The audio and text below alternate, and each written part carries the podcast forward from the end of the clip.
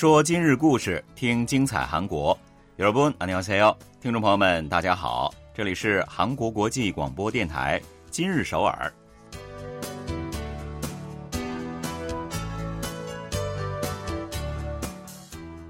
聚焦今日首尔，体会当下韩国，让我们带您走遍韩国的每个角落，让我们把最真实的韩国送到您的耳边。各位听众，大家好，我是主持人朴龙军。 听众朋友们，大家好，我是主持人立新，很高兴与您相会在今天的今日首尔。嗯，马上呢就是春节小长假了哈。嗯，那新春佳节，阖家欢聚，吃完团圆饭以后，跟久违的亲朋好友一起去故宫看看风景。心情应该会格外好吧？嗯，那是当然的啊。为了给民众的春节假期呢增添一些喜悦，韩国文化财厅决定呢在春节期间是开放景福宫、昌德宫、德寿宫、昌庆宫和宗庙、朝鲜王朝王陵等一共二十二处文化遗产景点。是的，而且呢，这里是除了昌德宫后院以外的所有的景点呢都会是免费开放的哈。不仅如此呢，平时需要提前预约才能够参观的宗庙，在春节期间呢也会开放，让民众自由的参观。嗯，景福宫啊，还将在每天上午十点二十分和下午两点二十分向游客赠送首尔市非物质文化遗产。名画画家郑贵子的作品，那其中呢，戴景福宫守门将帽的老虎寓意着强大的力量和勇气，双兔图则象征着夫妻恩爱和家庭幸福。是的，时间记好了，当然还有一件事情也要记好，那就是每次赠画呢，只是限量送出一千幅哈，所以呢，最好是算好时间，否则去晚了那就领不到了。那会做攻略的朋友呢？你可以先去观看上午十点或者是下午两点在景福宫兴礼门广场举行的守门将交接仪式，然后再去领取这个赠画，时间上是刚刚好的。没错，没错。那有计划在春节期间去故宫游的朋友呢，就可以照着我们的这个作业抄一下了。预祝大家度过一个快乐无忧、收获满满的新春佳节啦！好的，接下来呢，就让我们一起走进今天的今日首尔，来看一看本期节目都有哪些内容要跟各位分享呢？新年伊始，首尔市便放出大招，推出爸爸妈妈幸福计划，投入两千亿韩元财政预算，为市民养娃减轻负担。室内口罩强制令是否应该取消？如果说取消，何时是最佳时机？韩国有关部门正在就此讨论，口罩侠时代或将结束。随着进军路边摊的 MZ 世代越来越多，曾经主要作为中老年人谋生手段之一的地摊也越来越年轻，越来越有活力了。我们呢在之前的节目当中为您介绍过啊，以二零二一年为准，韩国的总和出生率跌到了零点八四人，这个呢在经合组织国家当中是垫底儿的。站在人口悬崖的边缘，韩国政府也是不断的思索着出路啊。一月十七日啊，首尔市政府呢再次放出大招，公布说由吴世勋市长重点推进的“爸爸妈妈幸福计划”将从今年起正式实施。没错，那这一计划呢是由安心育儿、放心外出、健康治愈和日常生活平衡这四大领域组成的，一共呢包括了二十八个小的项目。首尔市表示说，将会在五年以内为此拨款十四点七万亿韩元的财政预算。嗯，今年将投入两千亿韩元，在安心育儿领域呢，将集中力量扩充公共育儿基础设施。从今年八月起，市政府啊将为照顾两周岁以下婴幼儿的祖父母等亲戚来发放工资。哇！如果每月照顾孩子四十小时以上，就可以拿到三十万韩元的育儿补贴。哦，那也就是说，爷爷奶奶、姥姥姥爷看孩子的话，政府就会给发工资啊。嗯。家中如果有两周岁以下的子女呢，而且收入水平在收入中位数百分之一百五十以下的家庭呢，也都是可以享受这一补贴的。那即使平时是有人看娃，但是呢，也会有突然有急事需要有人帮助照顾孩子的这种情况。嗯，这个时候呢，便可以申请临时托管服务。那这项服务呢，从下月开始实施，每个区都将指定一处儿童中心，可以提供一周到三个月的临时服务。没错，首尔市保育试点首尔型共享托儿所呢，也是从去年的一百六十家增加到了两百四十家，还将会新增二十家。为放学之后的小学生们来提供托管服务的社区中心，首尔行室内儿童乐园呢，今年也会新增一百家。嗯，在放心外出领域呢，首尔市将从五月起推出爸爸妈妈出租车服务，主要支持对象呢是家中育有二十四个月以下婴幼儿的家庭。政府将每年为每名婴幼儿啊提供十万韩元的使用券，并且呢提供装有儿童安全座椅的专用出租车。是的，带着婴幼儿出门，我觉得真的是一件非常非常不容易的事吧？没错。如果说有了这样的出租车，他们的爸爸妈妈或者是爷爷奶奶啊，也许就能够实现出行自由了。但愿如此啊！另外呢，在首尔市内一些公共设施中设置的爸爸妈妈 VIP 区将增加到十五处，可以带着儿童一起使用家庭卫生间，也将增至四十九处。是的，这种卫生间里呢是设有儿童坐便器，还有洗脸池、纸尿裤台等等一些护理设施，使用起来呢也是非常的方便了。另外呢，为了孩子们和家人提供的舒适用餐环境的首尔儿童 OK 餐厅，也是会从去年的三百四十八处增加到今年的五百处。嗯，这应该能够安抚一下因为那些对熊孩子说 “no” 的餐厅而倍感失落的父母们的心情 啊。另外呢，在这个健康治愈领域，从下月起啊，首尔市将推出各种的育儿辅导，向新手奶爸奶妈们传授有关的知识。是的。助力婴幼儿健康成长的首尔儿童发育支援中心呢，将会在四月开放。那这个中心啊，将会为那些家中宝宝发育迟缓而苦恼的家长们来分忧解难了。另外，在日常生活平衡领域，首尔市将从六月起在全市实施家政保姆支援项目，减轻父母家务劳动的负担，使他们呢能够兼顾到工作与家庭。是的。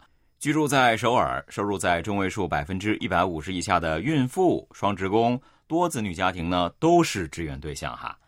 那有了家政保姆的帮忙，他们应该就不会再那么的焦头烂额了吧？没错啊，家务事儿啊、育儿什么的，其实都特别需要有人来搭一把手。是。那首尔市呢，还将从九月起，为收入中位数百分之一百五十以下、加入了雇佣保险的劳动者，提供爸爸妈妈育儿休假奖金。那申请了育儿休假的奶爸或者是奶妈呢，在投入育儿六个月以后，就可以额外获得六十万韩元的补贴了。那十二个月以后呢，还可以再拿六十万韩元。所以，如果说父母同时使用育儿休假的话，最多呢是可以获得两百四十万韩元的一个补贴。嗯，这也是在鼓励人们使用这个育儿假啊，营造一种休育儿假也是正常的社会氛围了。那今年八月，首尔市呢还将上线万能钥匙平台的试点服务，为市民们呢解决各种有关生育问题的疑问。没错，那做父母真的很不容易啊，尤其是那些新手奶爸奶妈们啊，肯定也会有各种各样的问题吧。我们呢也但愿这把万能钥匙能够解决他们所有的疑问，也希望这把万能钥匙能够尽快打开首尔走向育儿友好城市的那扇大门吧。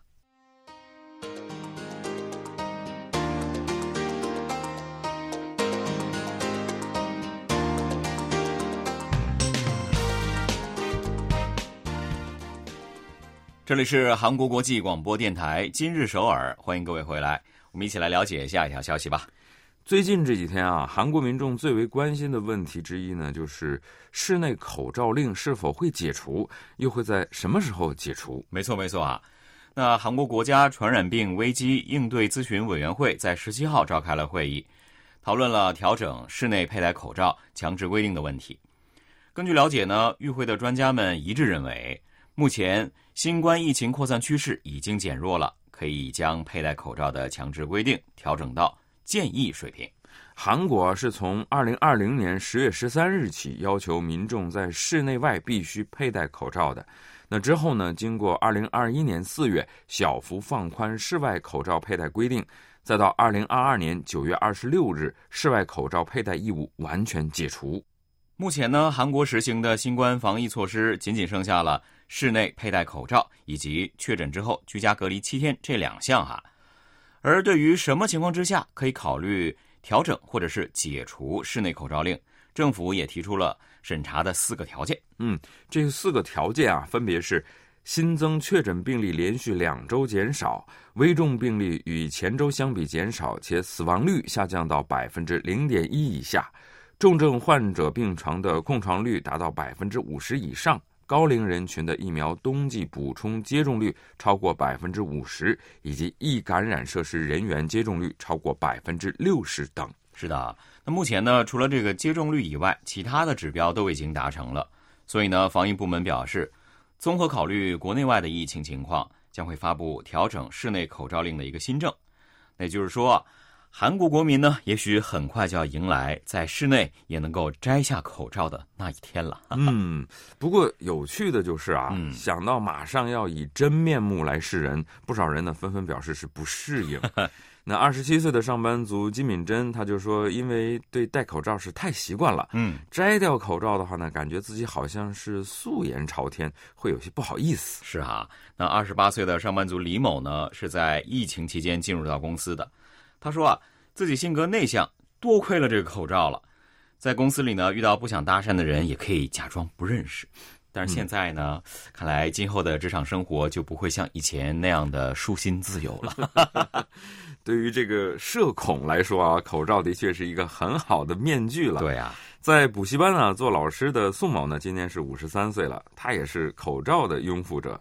他说，补习班的学生对老师的年龄是比较敏感的。戴上口罩时看起来会更年轻一些，而且呢也不用怎么化妆。嗯，我觉得这一点呢，很多的女性朋友们都很同意吧。嗯，说口罩给他们节省了不少的时间，出门呢顶多画个眉毛，而且呢省了很多的化妆品的钱，特别是口红。嗯，看来这下大家又得把这个化妆品重新买起来哈。国民大学社会学系教授崔恒谢他分析说呢，脸啊其实相当于一个人给出的最直接的信息。戴上口罩以后呢，人们会觉得自己的私生活是受到了保护，因此呢会觉得比较安心和自在。也是哈，嗯，只是一张口罩就可以把不想让别人知道的喜怒哀乐都隐藏起来。我觉得这个呢也是有道理的。嗯，另外呢，还有一些人不愿意摘下口罩呢。真的是考虑到了健康的问题，嗯，比如说六十三岁的主妇郑女士哈，最近又买了三百个口罩，嗯，她说自己身体是比较弱，一直是小病不断，因此呢，很担心室内口罩令解除之后呢，会再次的确诊，所以她就打算坚持戴着口罩。是的，像郑女士这样年纪比较大的长辈们呢，似乎都不怎么赞成摘掉口罩哈。嗯，那上个月的二十六号到二十八号，有四家舆论机构。是以一千零一十名成年男女为对象进行了相关的一个调查。这个调查结果显示呢，是有七十多岁的人群当中，有百分之七十二的人反对全面解除室内口罩令。嗯，六十多岁的人群当中呢，持反对意见的也占到了一半以上啊。看来这些长辈们都还是比较谨慎的。对，我觉得这个口罩对于健康有帮助，这个的确是事实哈。就好像疫情期间我的感冒就很少，我觉得是口罩的功劳啊。对。不过呢，一月十八号，大韩商工会议所发布的另一项调查结果显示呢，整体来看的话，希望摘掉口罩的人数是占到了大多数的。在一千六百六十六名的受访者当中，有百分之七十四点八的民众希望解除室内口罩令，占到了四分之三啊。是哈，那看来虽然摘了口罩会有这样那样的不便之处，但是人们对于自由呼吸的渴望还是最强烈的。嗯，没错。中央灾难安全对策本部日前也表示，在综合考虑疫情情况之后呢，拟定于本月二十号发布室内口罩新政策，将会分两个阶段对室内口罩令由目前的义务逐渐调整为自愿。嗯，不少人预测说啊，虽然还有一些特殊的场合和地点，也许呢还得戴口罩，但是大概率韩国啊将在这个春节之后跟口罩说再见。那么跟口罩告别后呢？送走新冠疫情的那一天，应该也不会远了吧？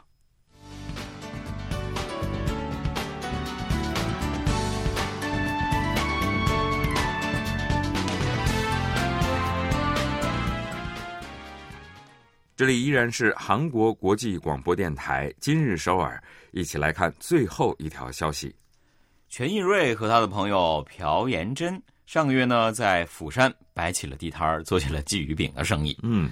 他们俩呢，在大学毕业以后，其实一直在找工作啊，但是都没能成功。嗯，他们觉得不能再这样耗下去了，就卖起了鲫鱼饼。那常听我们节目的朋友呢，也一定知道，鲫鱼饼是韩国的一种街头小吃啊，特别是冬天是很受欢迎的。对，不是说冬天不吃鲫鱼饼就等于没过冬天嘛？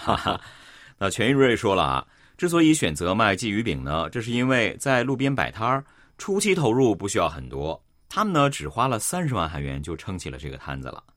他还说呢，很多的顾客看到两个年轻的姑娘卖鲫鱼饼，也都觉得有点新鲜，有点好奇。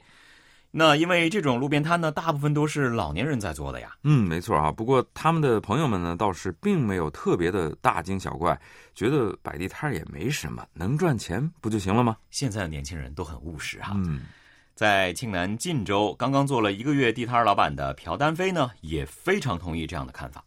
他说，从周围新开的地摊来看的话，摊主呢，大部分都是二三十岁的年轻人。有很多都是大学生呢。嗯，朴丹飞说，因为啊，最近经济是很不景气，所以花大笔钱租卖场或者是创业是一件很有负担的事情。嗯，摆一个地摊儿卖卖鲫鱼饼什么的，只需要很少的钱，却可以积累出很多的经验啊。没错，所以呢，现在的路边摊呢也是越来越年轻化了哈。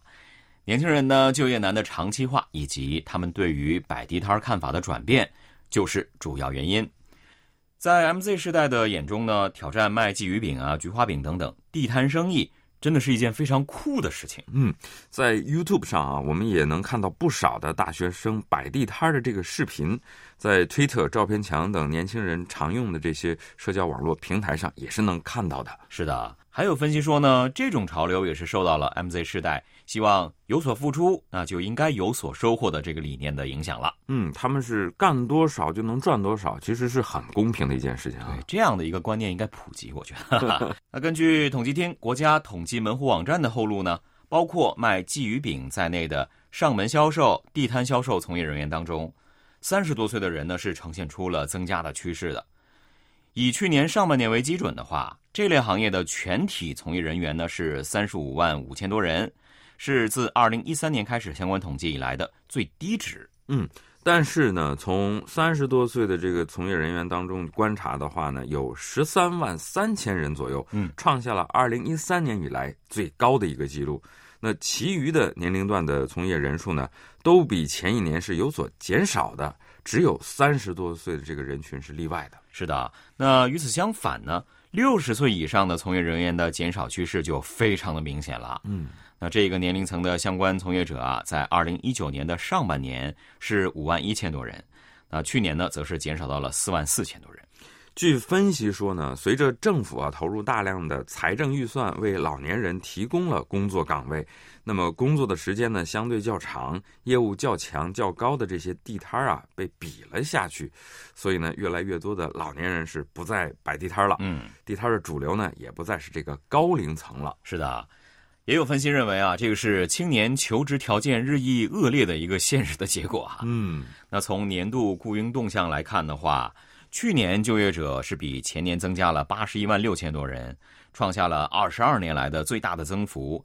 那其中呢，有超过一半的人是六十岁以上的求职者哇，而二十多岁和三十多岁群体呢，仅有小幅的一个增加。嗯，那这就意味着与高龄层相比啊，年轻人们的就业门槛其实是提高了。是。那在去年的经济活动人口调查当中呢，希望在一年内创业的应答者，他当中是十五万三千人哈，有百分之十一点三的人呢，都是因为很难找到自己想要的这个工作岗位。没错，既然找不到想要的岗位，那我就自己创造岗位哈，先把公司开在路边，那又怎样？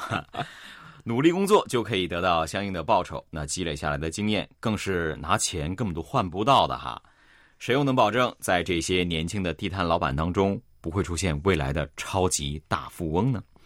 那也愿所有努力的人都会前途似锦，哈哈哈。好的，听众朋友，那虎年的今日首尔呢，到这里就全部结束了。嗯，也非常感谢大家的收听和陪伴。那我和龙军呢，在这里也就跟大家说一声再见了。嗯，听众朋友们，提前拜个年，새해복많이받으세 요， 새해복많이받으세 요， 我们兔年再见。